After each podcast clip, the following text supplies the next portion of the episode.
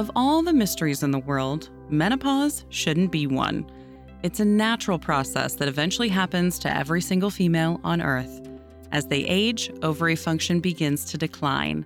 This activates perimenopause, which is the first of two stages of menopause, and when many symptoms start to appear. Women don't reach the second stage until they've gone one full year without having a period. After that mark, they're considered menopausal. It's not a switch that goes on and off. It's a gradual process. Okay. And what happens is our pituitary gland doesn't know, and the hypothalamus doesn't know that our ovaries are supposed to be pooping out and our estrogen levels getting lower. So what happens is that this gland in our head actually secretes this hormone called FSH to try to beat on the poor ovaries to get them to make more estrogen. And they're sitting there basically saying, can't do it. You know, it ain't working so good. That's Dr. Mary Jane Minkin, a clinical professor in the Department of Obstetrics, Gynecology, and Reproductive Sciences at Yale School of Medicine it's sort of a very complex you know, hormonal situation. So the ovaries in our pelvis, this pituitary gland and hypothalamus are up in our head, and this regulation goes back and forth through the bloodstream. Minkin says that this process can be confusing because some days your ovaries may work great, while other days they fail to produce any estrogen. This erratic rise and fall of hormones often makes diagnosing menopause extremely difficult. Longtime health journalist Jancee Dunn knows this firsthand. She's been covering health and medicine for more than two decades, yet wasn't able to recognize her own menopausal symptoms. I had these random symptoms like racing heart, and I went to a cardiologist. I thought, okay, here comes the big one. I'm going to have a heart attack. And dry skin, I went to my dermatologist. Nobody connected it up to me that this was what was going on because if you don't know the symptoms, then you can't discern any sort of pattern, right? And that's what was happening to me. So I wasted a lot of time, a lot of co-pays trying to figure out what was wrong with me. If Dunn, with all of her knowledge, didn't notice the signs, how many other women were feeling the same frustrations? Dunn thought that maybe she just hadn't done her due diligence and stopped by her local library to see what information was available. My library is pretty big. There were a gazillion pregnancy books, acres and acres of pregnancy books, and there was one book on menopause. One!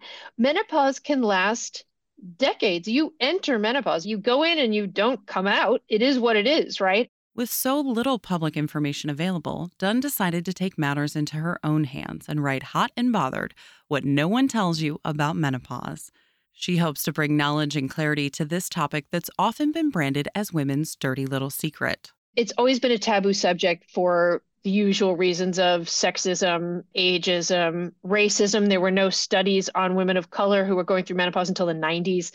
And so it's just always been something that women have traditionally not talked about, big taboo. My mother had never said a word about it to me, and neither did many women of their generation. They just kind of suffered in silence. Dunn says that's starting to change with the more recent generations of women, but we still don't have widespread knowledge of menopause. According to Minkin, part of this gap stems from how medical education and training prioritizes information. I got to teach you how to deliver a baby. I have to teach you how to do a cesarean section. I have to teach you the complications of pregnancy because it's bad if you don't know those.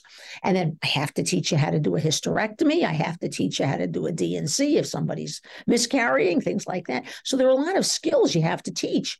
So people decided, well, let's just not teach menopause because we have to cut down the number of hours. And indeed, that's sort of what happened. A 2019 study published in Mayo Clinic Proceedings surveyed internal medicine, family medicine, and gynecology residents. The results show that only about 7% felt prepared to treat menopausal women. Just 7%. That's less than 1 in 10 physicians. Minkin believes this feeling stems from what students learn or don't learn during medical training. In medical school, they get about an hour of medical training. And in my institution, that's for me. so I've been making sure the kiddies get that. Unfortunately, once they get to their residencies, okay, that unfortunately for many obstetrics and gynecology residents, that is indeed all they get. They get really not much more formal education. This is pathetic. That about 20% of residency programs in the United States have formal menopause education programs where they get a number of hours of training how to take care of menopausal patients. But unfortunately, in about 80% of the schools, they may get next to nothing as far as training. Minkin says this creates an environment where discussions about menopause are pushed to the last minutes of an annual exam or skipped entirely. Luckily, there are menopause specialists, but Dunn says not enough people know about this resource. I didn't even know until I started writing the book that there are menopause specialists. Who knew? I didn't know. And they are trained, they have to recertify every three years. You can go and get them at the North American Menopause Society, NAMS. You can type in your zip code and up will pop some incredibly qualified expert who will help you. And often insurance doesn't pay, but you can go one or two times and they can quickly be like, oh, okay, you have brain fog. Here's what you do. Oh, you have hot flashes. Do this. And it just saves you a lot of time and agita. Being able to treat your symptoms will make this transition so much easier. However, Minkin says that many women don't catch it early because they don't realize that they can start having flare ups before their menstrual cycle ends. I have several patients a year who come in to see me who've been to see several rheumatology doctors about their arthritis, et cetera, et cetera. And they, they are still miserable. And nobody thought about saying, gee, maybe this is your perimenopausal or menopausal state. Maybe we give some estrogen, you'll feel a lot better.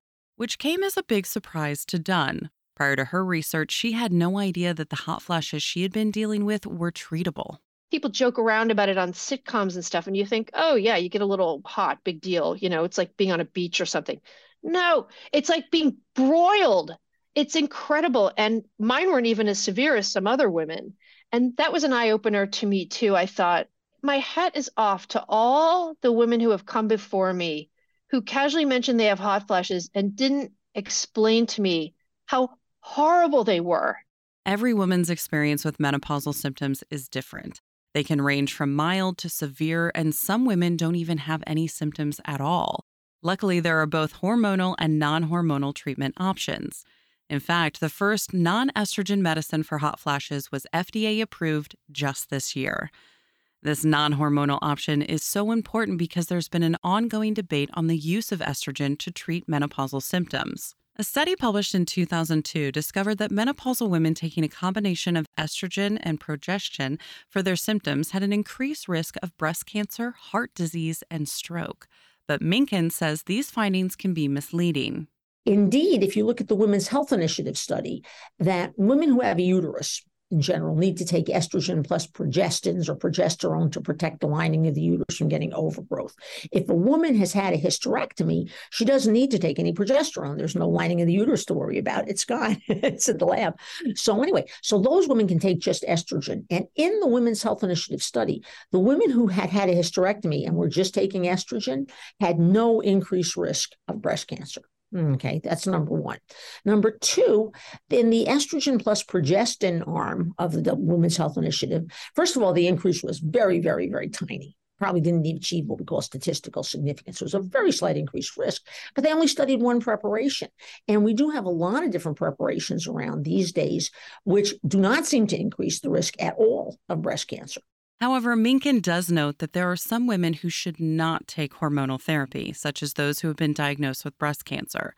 But recent medical advancements have made sure that there are effective, non hormonal treatment options. Aside from medicine, Minkin says certain lifestyle changes can make a big difference. For example, spicy meals and red wine are known to cause hot flashes, so being aware of triggers is another important factor. An additional symptom that American women often battle, but develop later in menopause, is vaginal dryness. And actually, some women will start getting dryness three years, four years after they finish having their periods. So they won't even associate that this is related to menopause or hormones. They just think I'm getting older and that's all there is to it. And again, this is something I have to suffer with. And the answer is no, you don't.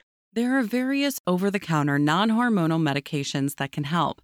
Vaginal estrogen is also an option if you're on the fence about hormonal treatments. Since it's topically applied, only a low dose of estrogen actually gets into your body. Most women, again, are indeed candidates for vaginal estrogen.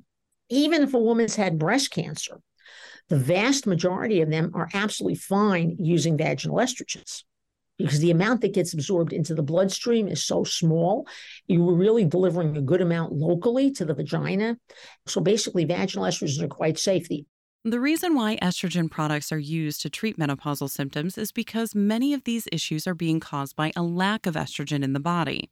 This loss of the hormone can produce so many different problems that you wouldn't think of, such as incontinence or urinary tract infections. We can fix that. That's easy.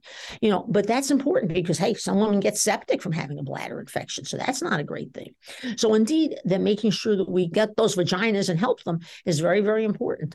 So we really want people to feel better. And that's an easy thing to fix. So we have non-hormonal fixes, we have hormonal fixes. We got lots of stuff. We have pills that you can take that aren't estrogen. We have you name it, we got it. So there's something there for everyone. Despite this progress, Minkin says there's still a lot we don't know about menopause. For example, the most common menopausal symptoms are different in each country. In the United States, for example, hot flashes are the worst symptom. Hot flashes, night sweats, getting up at night, sleep disturbances. Those are the major complaints. Now, not that there aren't a whole host of others, but those are the major ones people complain of.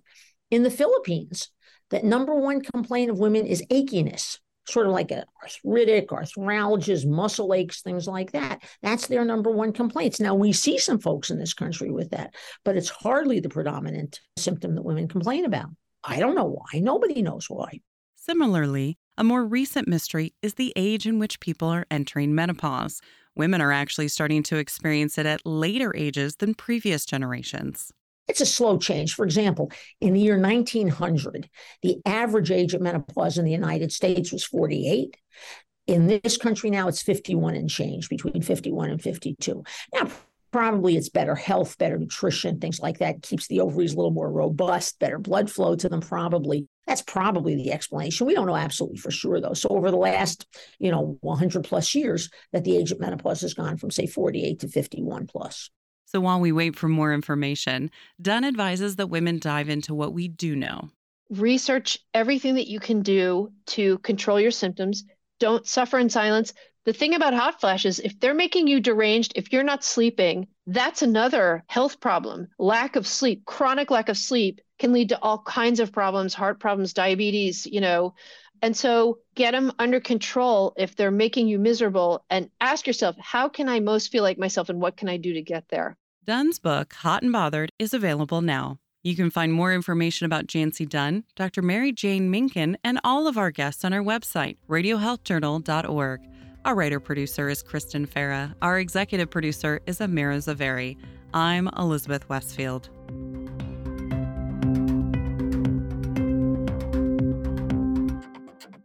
Coming up next week on Radio Health Journal. And the doctor said, No way. He's like, I think you're fine. And I'm like, I'm really not. And if you think I'm fine, I'm going to go to another doctor. Are hormonal contraceptives triggering your autoimmune disease? Then do you feel pressure to go into work with a cold? These workers see their managers coming into work sick, so they feel obligated that, hey, if my manager comes to work sick, I can come to work sick. All that and more on Radio Health Journal. I'm Nancy Benson, host of Radio Health Journal.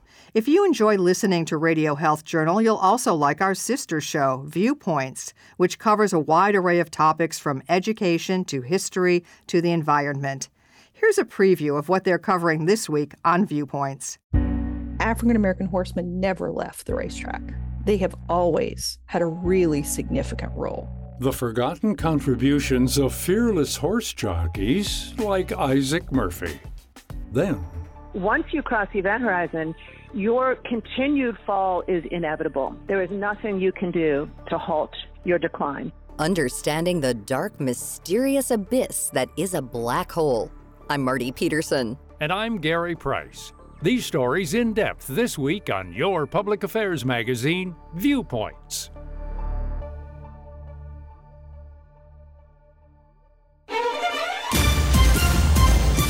And that's Radio Health Journal for this week.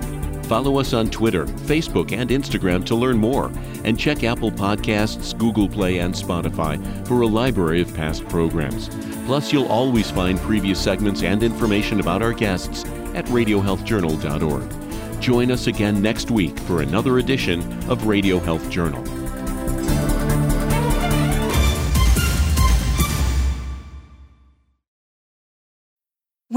Need mealtime inspiration, it's worth shopping Kroger, where you'll find over 30,000 mouth-watering choices that excite your inner foodie. And no matter what tasty choice you make, you'll enjoy our everyday low prices, plus extra ways to save, like digital coupons worth over $600 each week. You can also save up to $1 off per gallon at the pump with fuel points. More savings and more inspiring flavors make shopping Kroger worth it every time. Kroger, fresh for everyone. Fuel restrictions apply.